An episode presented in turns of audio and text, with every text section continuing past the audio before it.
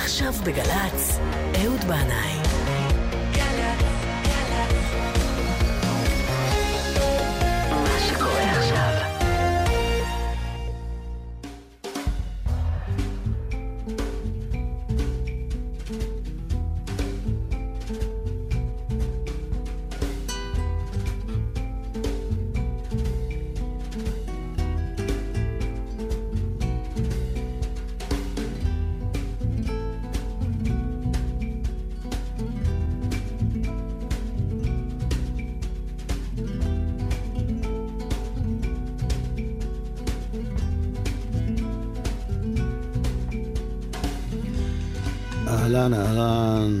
שבת שלום לכולכם.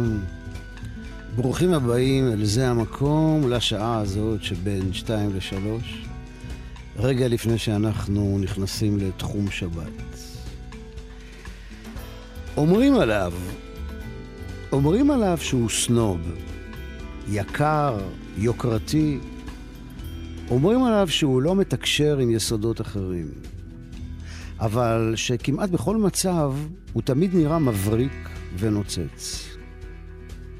הוא לא מחליד, הוא מוליך חשמלי מעולה, הוא עמיד בפני חומצות, יש בו רכות ואצילות, הוא מייצג עושר ומלכות, ויחד עם זה הוא גמיש, נוח לעיבוד, ונשים מתות עליו. אז תגידו לי, מי זה? התשובה רמוזה בשיר הבא. האזנה נעימה ושבת שלום לכולכם.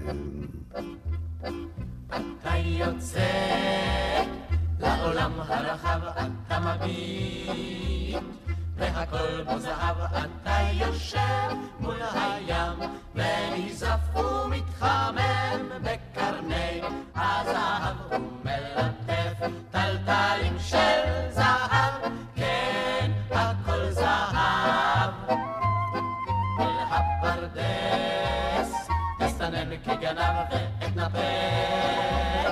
על תפוח זהב. ואם ארצה ביום חום, בשעריו אשכב לי בין שיבולי הזהב. וזה שווה מרגרינה חלב, כן, הכל זהב. כל אדם אשר יוצא לרחוב, רואה את מה שלפניו. על פי הרוב אדם יוצא לרחוב, והוא טרוד בענייניו. אליו קרוב, ולומר לו בצחוק רחב. איזה ליל, איזה ים! איזה צל! כמה חם! תסתכל, בן אדם, כן, הכל זהב, הכל זהב.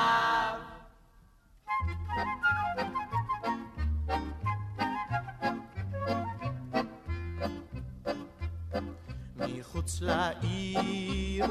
מריחים את הסתיו ומחכים לגשמי הזהב וכבר הים מתרומם בגליו ומסתער על חולות הזהב. אפשר לחטוף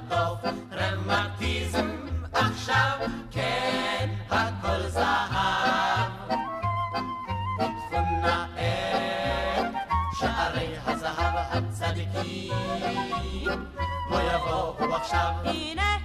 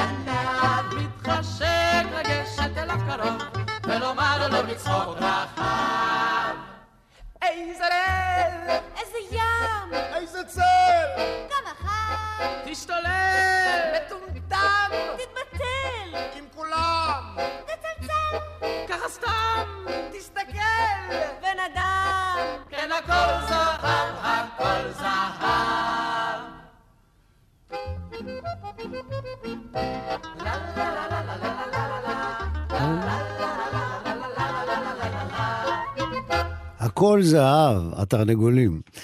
כן, כן, ניחשתם נכון. את התוכנית היום אנחנו מקדישים לזהב. המוכר לאדם, עוד מימי קדם, אה, נמצאה עדות שבמצרים, בשנת 2600 לפני הספירה, כבר היה שימוש בזהב, ובתחילת ספר בראשית מוזכר הזהב, הוא זהב הארץ ההיא טוב. בתנ"ך הזהב מוזכר לא מעט פעמים, וגם יש לו שמות נרדפים, כמו למשל כתם. בפסוק בנות מלכים בעקרותיך נצבע שגל לימינך בכתם אופיר, פז, כי תקדמנו ברכות טוב, תשית לראשו עטרת פז, וגם שם מעניין לזהב, חרוץ. כמו שנאמר, כנפי יונה נחפה בכסף ועברותיה בירקרק חרוץ. רבים מכלי המקדש והמקדש עצמו היו עשויים או מצופים זהב. בספר שמות אה, יש את הציווי על מנורת הזהב, ועשית מנורת זהב טהור, מקשה תעשה המנורה, כלומר בחתיכה של זהב אחת, אחת ויחידה היו אה, עושים את כל המנורה. וכתוב שהחומר של המנורה צריך להיות זהב טהור. אז באמת, אה, מההתחלה, כשיש אפשרות לעשות את זה, אז עושים את המנורה מזהב טהור, אבל מה עושים כשאין זהב בסביבה? אז אומרת המשנה שאפשר להביא אה, כסף, נחושת, ברזל, בדיל או עופרת, ולעשות מהם מנורה. רבי עושה ברבי יהודה מכשיר אפילו אה, לעשות מנורה של עץ, והרמב"ם פוסק שאם אין זהב, אפשר באמת להביא מתכות אחרות, אבל אי אפשר לעשות מנורה של עץ, או עצם או אבן או של זכוכית. מנורה כזו פסולה. בתרבות האינקה הזהב נחשב לזיעה של השמש, והאצטקים נהגו לפסל דמויות שונות בזהב ולהכין תכשיטי זהב לכהנים שלהם. וכאן אצלנו, בארץ ישראל, דרומית למכרות הנחושת בתמנע, התגלו מרבצי זהב קדומים שהיו בשימוש בתקופה האסלאמית הקדומה. שדות של זהב. סטינג.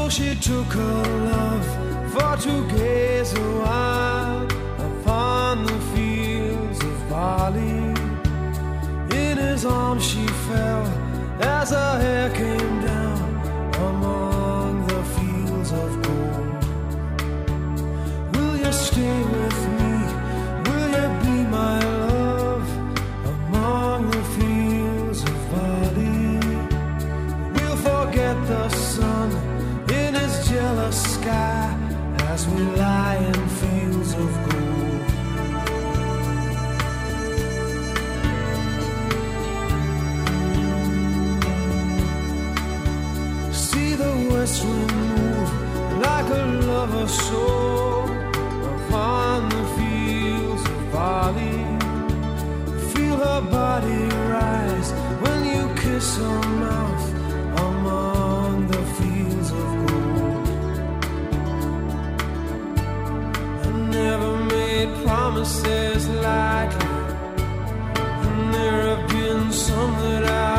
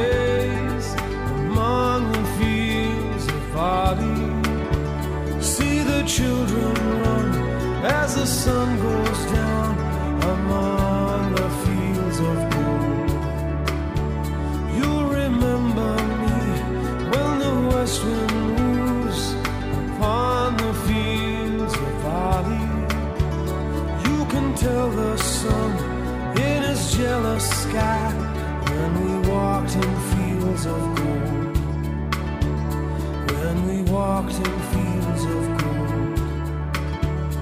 When we walked in fields of gold.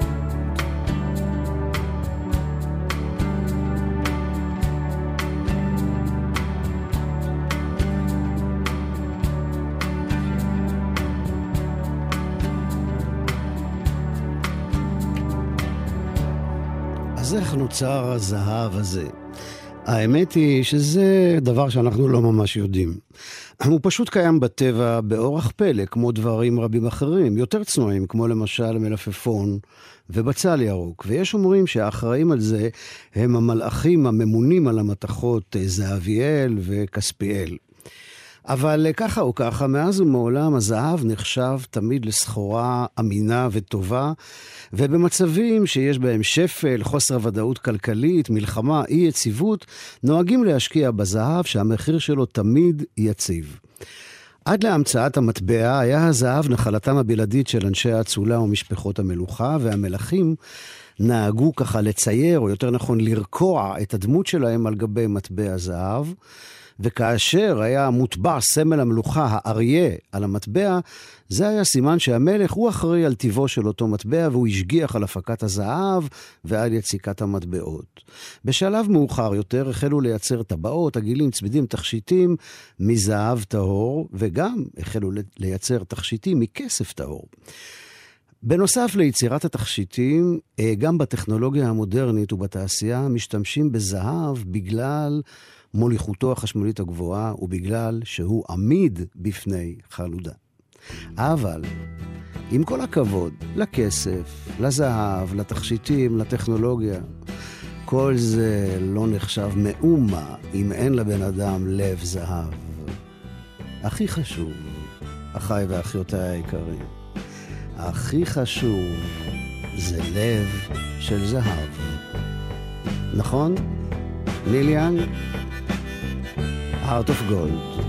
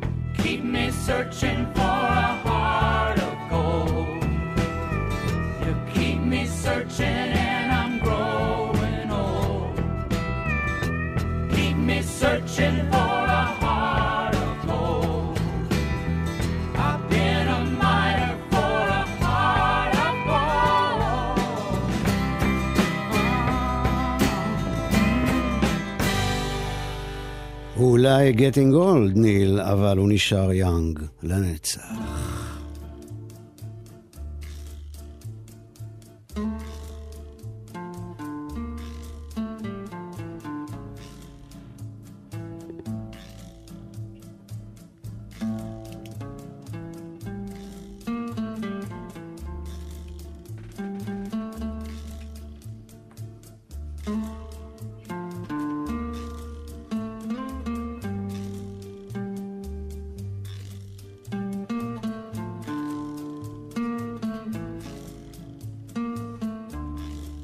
אנחנו שומעים את גולדן גיטר.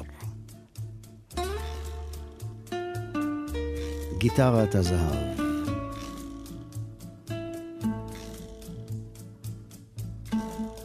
מנגן עליה גיטריסט שיש לו ידי זהב.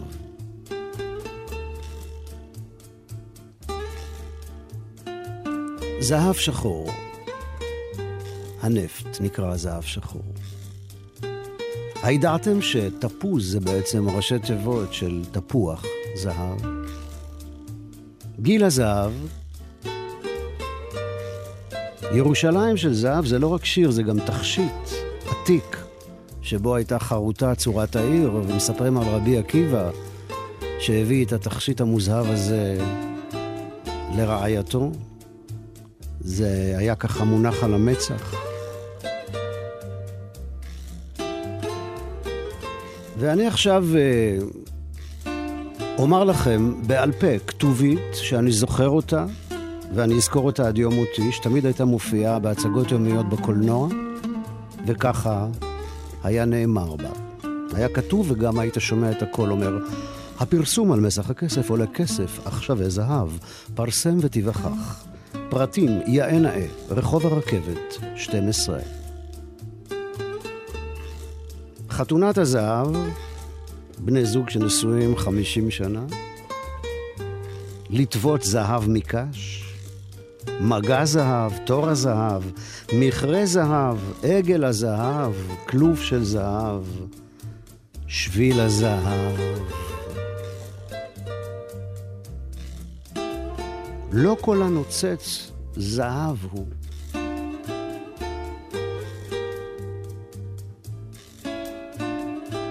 אני רוצה תרנגולת שמטילה ביצי זהב.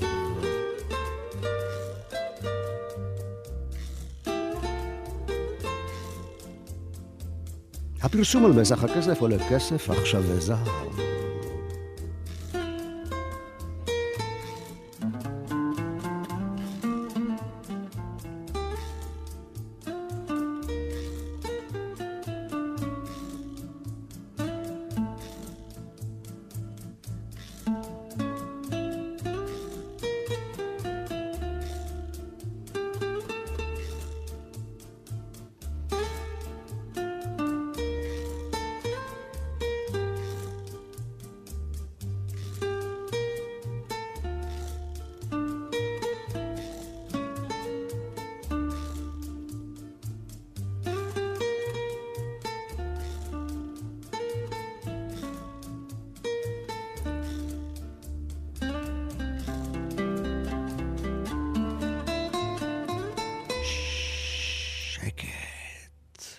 שתיקה שווה זהב.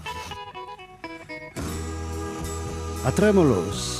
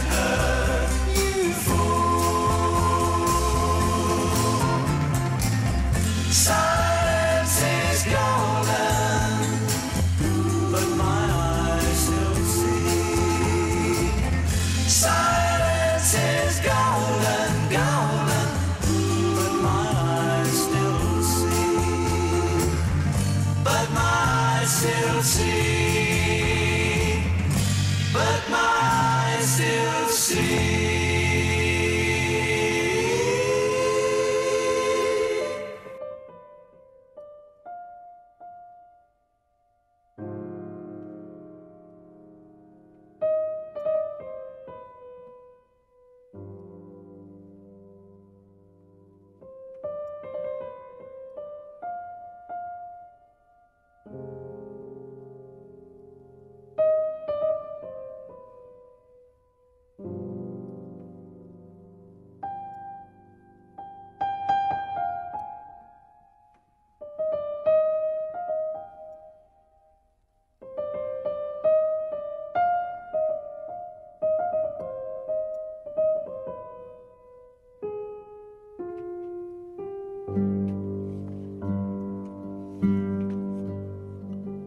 אלכימיה היא שילוב של כימיה, פיזיקה, רפואה, מיסטיקה ודת. כבר בעולם הקדום, ביוון ההלניסטית, בסין, בארצות ערב, מיסטיקנים, חוקרים, פילוסופים ותימהונים עסקו באלכימיה וחיפשו את אבן החכמים שלפי השמועות והאגדות יכולה להפוך עופרת לזהב. כן.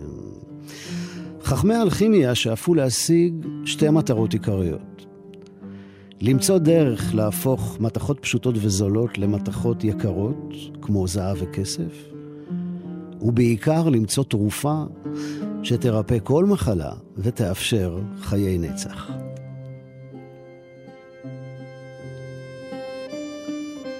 אנשי האלכימיה נהגו לעשות שיוך של המתכות לכוכבים. הזהב שייך לשמש. הכסף לירח. הכספית לכוכב חמה. כי הכספית היא המתכת הנוזלית היחידה, ולכן שייכו אותה לכוכב לכת שממהר ביותר להופיע ולהסתלק משמי הלילה. נוגה לנחושת.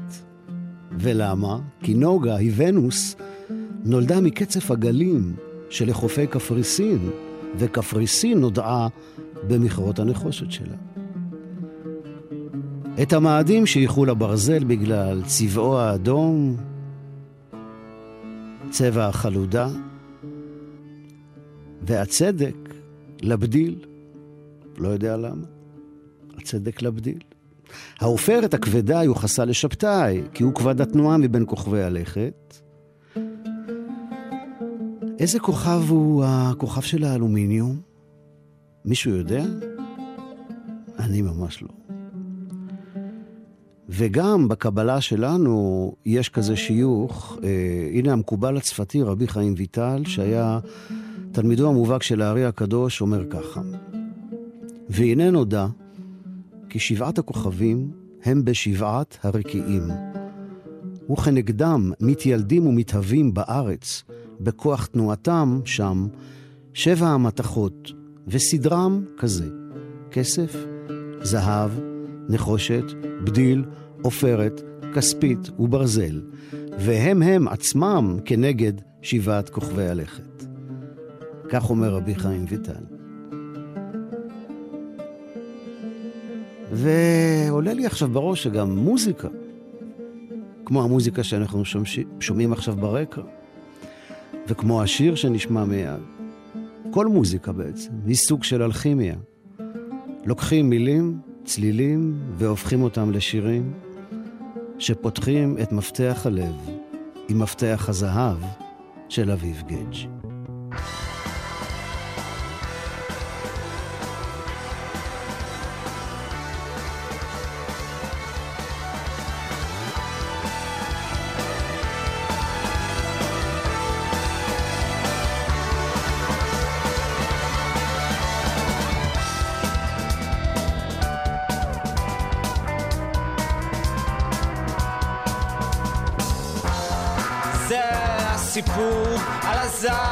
שלו הפך לפרפר. זה כתוב על החול ומתחת לאור על הדף הלבן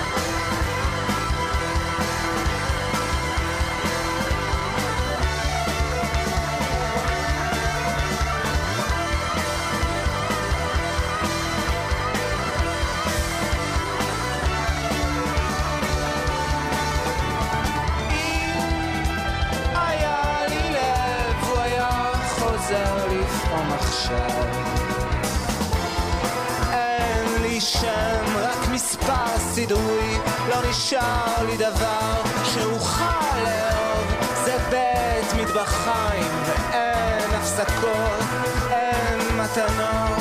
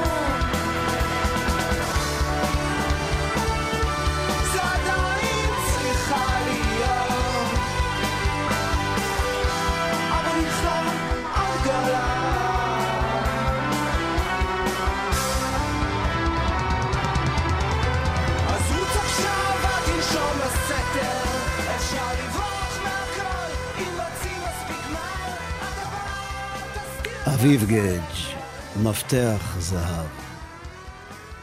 האלכימיה התפתחה בין השאר גם בסין העתיקה. אלכימאים סינים האמינו שאכילת זהב מזכה את האדם בחיי על מוות.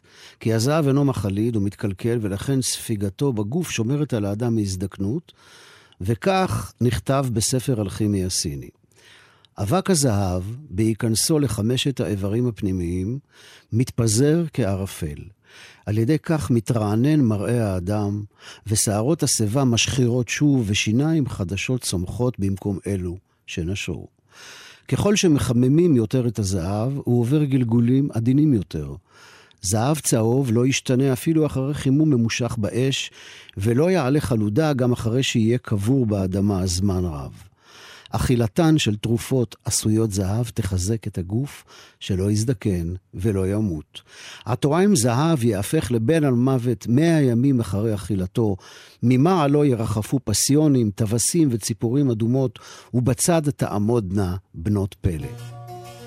אז uh, יש מצב להכין לנו קציצות זהב לשבת? ככה ברוטב כספית מעודן כמובן. אבל שיצאו כאלה גולדן, גולדן בראון, הסטרנגלרס. golden brown texture like sun lays me down with my mind she runs throughout the night no need to fight never a frown with golden brown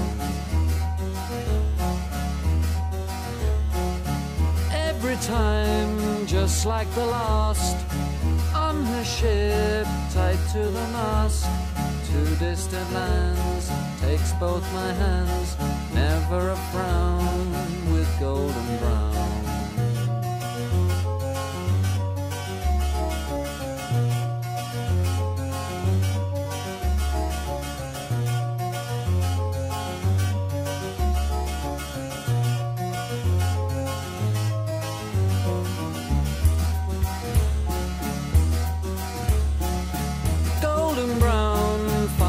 temptress.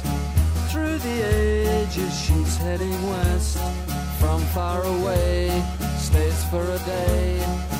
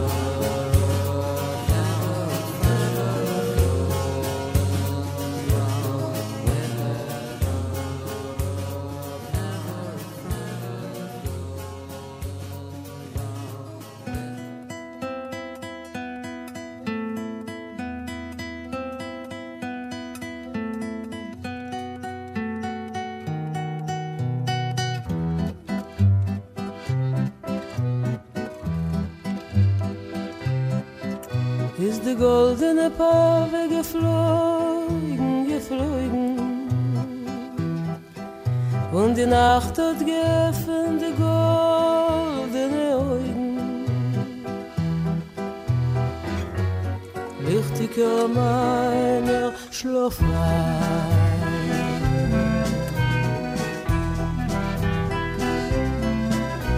Die Nacht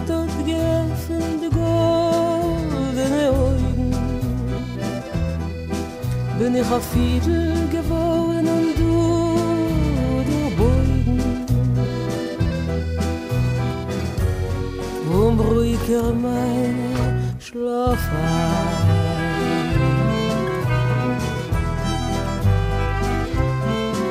Bin ich auf Fiedel geworden und du der Beugen. Und das Glück über uns hat verliebt es ihr gebeugen. Zärtlicher meiner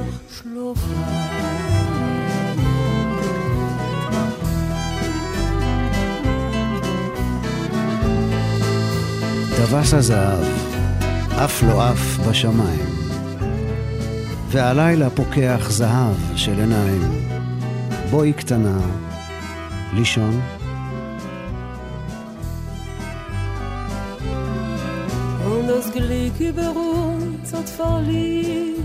diriez beau che lo stunzale non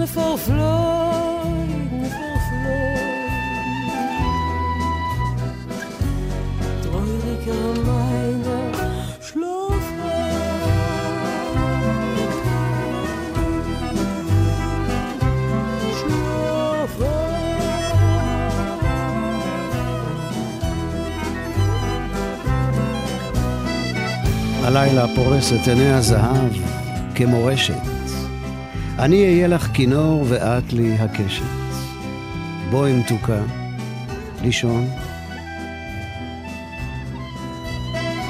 הטווס התעופף והמשיך בדרכו לשמיים. נשארנו רק שנינו לבד, עצמי את העיניים. בואי קטנה, לישון.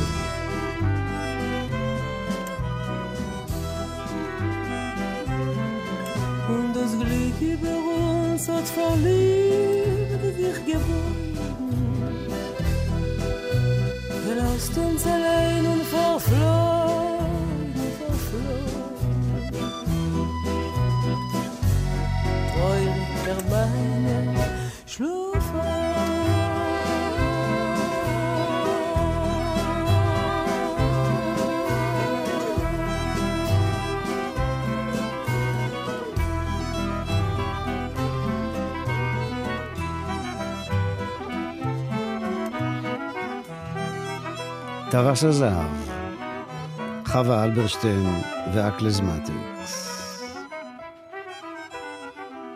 הנה הוא עף, עף, עף, ונעלם. האם ידעתם שדג הזהב הוא בעצם קרפיון? כן, כן, קרפיון, אבל אל תנסו לעשות ממנו גפילטה פיש לשבת, הוא אולי יפה למראה, אבל ממש ממש לא טעים. העדויות הראשונות לקיומו של דג זהב הם מלפני אלף שנה בסין, והוא נחשב קדוש בגלל צבעו הזהוב, ולכן הסינים אסרו את לכידתו, ובגלל מעמדו המיוחד, קיסר סין בנה בריכה בארמון שלו, וגידל בה מספר רב מאוד של אה, דגי זהב, ועם הזמן המנהג הזה פשט גם בקרב האצולה הסינית, ואחר כך הדג הזה הגיע לכל מחוזות סין, ואחר כך הוא שחה מסין ליפן ומשם לפורטוגל, ומשם לכל אירופה, לצפון אמריקה, לעולם כולו, כן, אפילו לקריית מוצקין. השיר הבא נקרא גולד, ושר אותו גבריאל ראיוס, שהוא זמר אמריקאי ממוצא קובאני. זהב. I'll kiss your mouth swallow you whole. holding my claim like an old 49er. Wayward and skinny for dust in the moon, from that holy water coming down. Out of our way now, we're going for gold, been holding our claim just like old 49ers. Out of the city and into this room from that holy water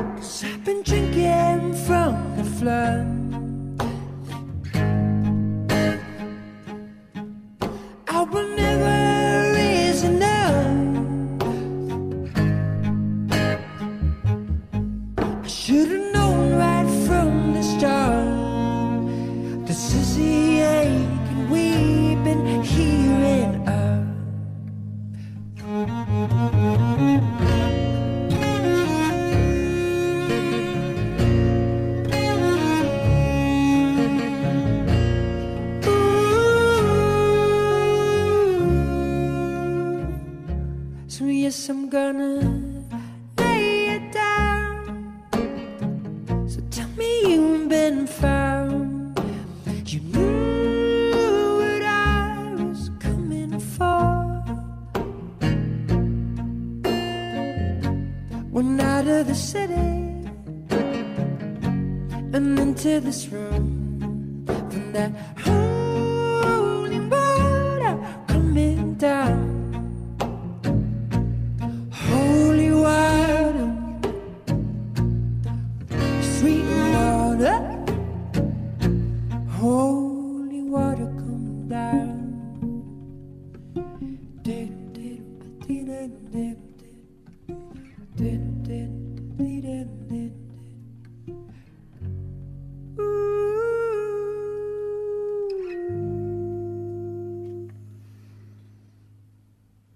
הבהלה לזהב בקליפורניה התחילה באמצע המאה ה-19, כשאיש בשם ג'ון מרשל מצא פיסת מתכת מבריקה כאשר עסק בבניית גלגל מים בנהר האמריקן, וזה היה זהב, והשמועות על מציאת הזהב הביאו 300 אלף איש לקליפורניה.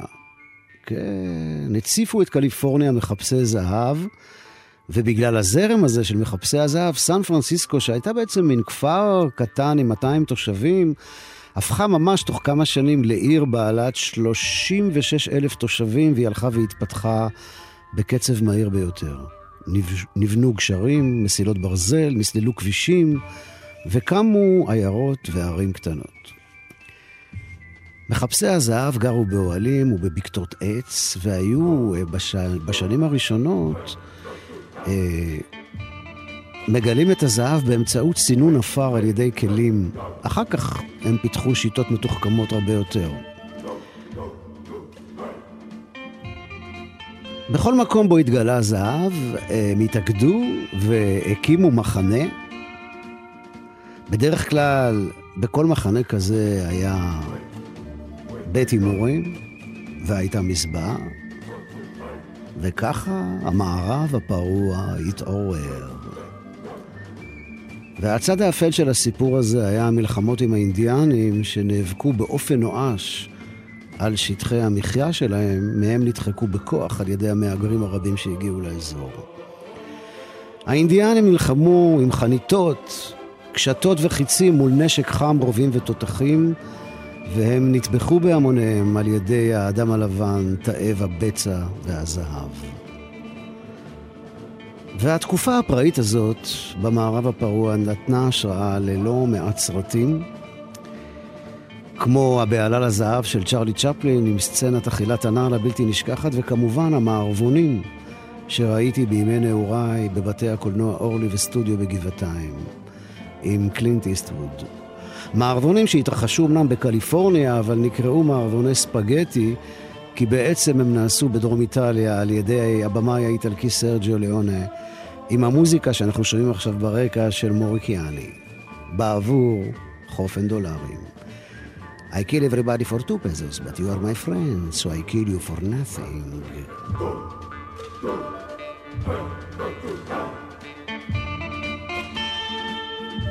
Wait, wait, go.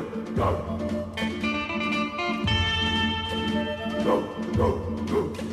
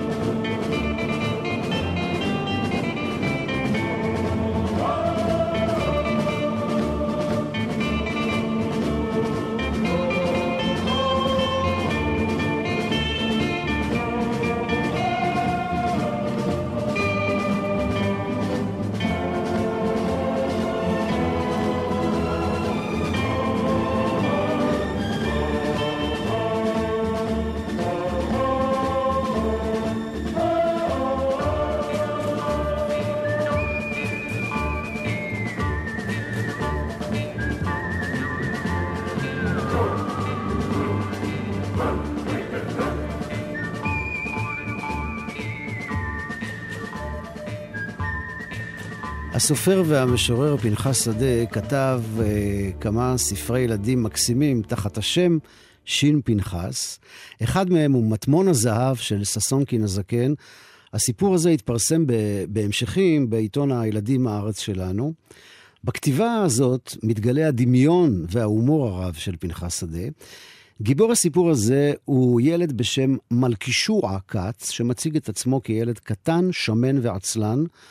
והוא חולם על הרפתקאות בארצות רחוקות ועל היום בו יישא לאישה נסיכה פרסית ויגור עימה בארמון יפה שיבנה על הר ארבל. מלכישוע יוצא למסע חיפוש בעקבות פתק שהוא מוצא בספר שלקח בספרייה העירונית. במהלך המסע הוא יוצר קשר עם ילד צרפתי בשם פרנסואה ועם נער ערבי בשם אברהים. בסופו של דבר, אחרי עלילה מפותלת ומתפתלת, הם מגלים את מטמון הזהב של ששונקין הזקן ומתחלקים בו. והנה עוד סיפור על מטמון זהב, אגדה אורבנית אמיתית ששמעתי מפי מגלה הזהב בעצמו. מדובר על בחור בעל תשובה חרדי מבני ברק שפתח גן ילדים בגבעתיים.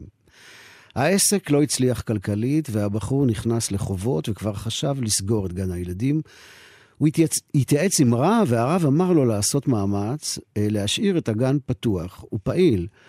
הוא אמר לרב שהוא כבר על הקצה והרב אמר חכה עוד חודש ואולי תבוא הישועה והברכה בעזרת השם. כעבור כמה שבועות ראה הבחור עכברון קטן יוצא מתוך חור שברצפה. הוא ניגש לסתום את החור, ואז ראה שהבלט החופשייה ומתנדנדת. הוא הרים אותה וגילה גומחה, שבתוכה הייתה שקית בד שהכילה כ-30-40 מטבעות זהב טהור, ששוויין היה כמה עשרות אלפי שקלים. בכסף הזה הבחור החזיר את כל חובותיו וחזר לעמוד על רגליו מבחינה כלכלית. גן הילדים הזה עומד פעיל עד עצם היום הזה, הוא נמצא מרחק ממש קצר מביתי. כן, כן. זה הסיפור על מטמון הזהב שהתגלה בגן הילדים בגבעתיים. סיפור לגמרי לגמרי אמיתי.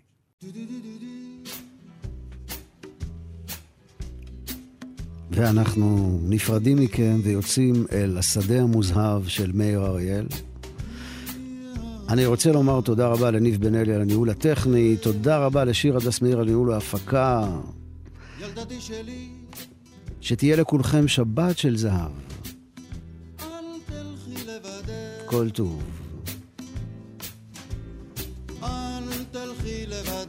וסלמה. בשדה המוזר. ילדתי שלי,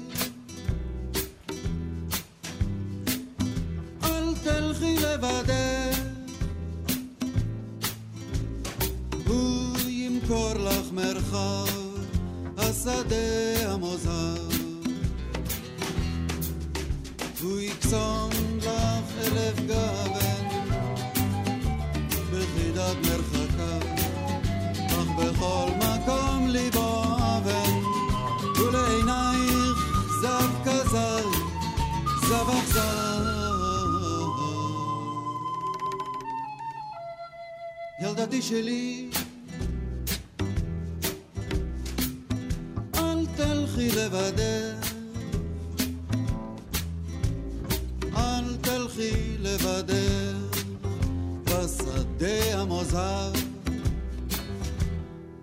ילדתי שלי,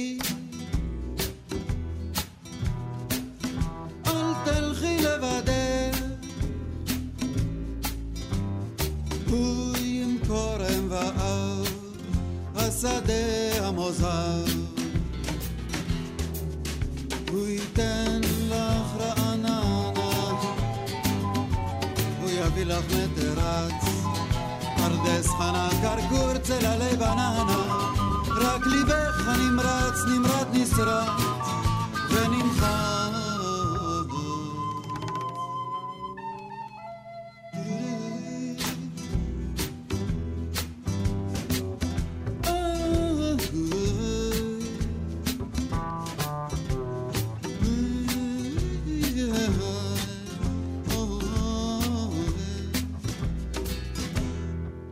ילדתי שלי, אל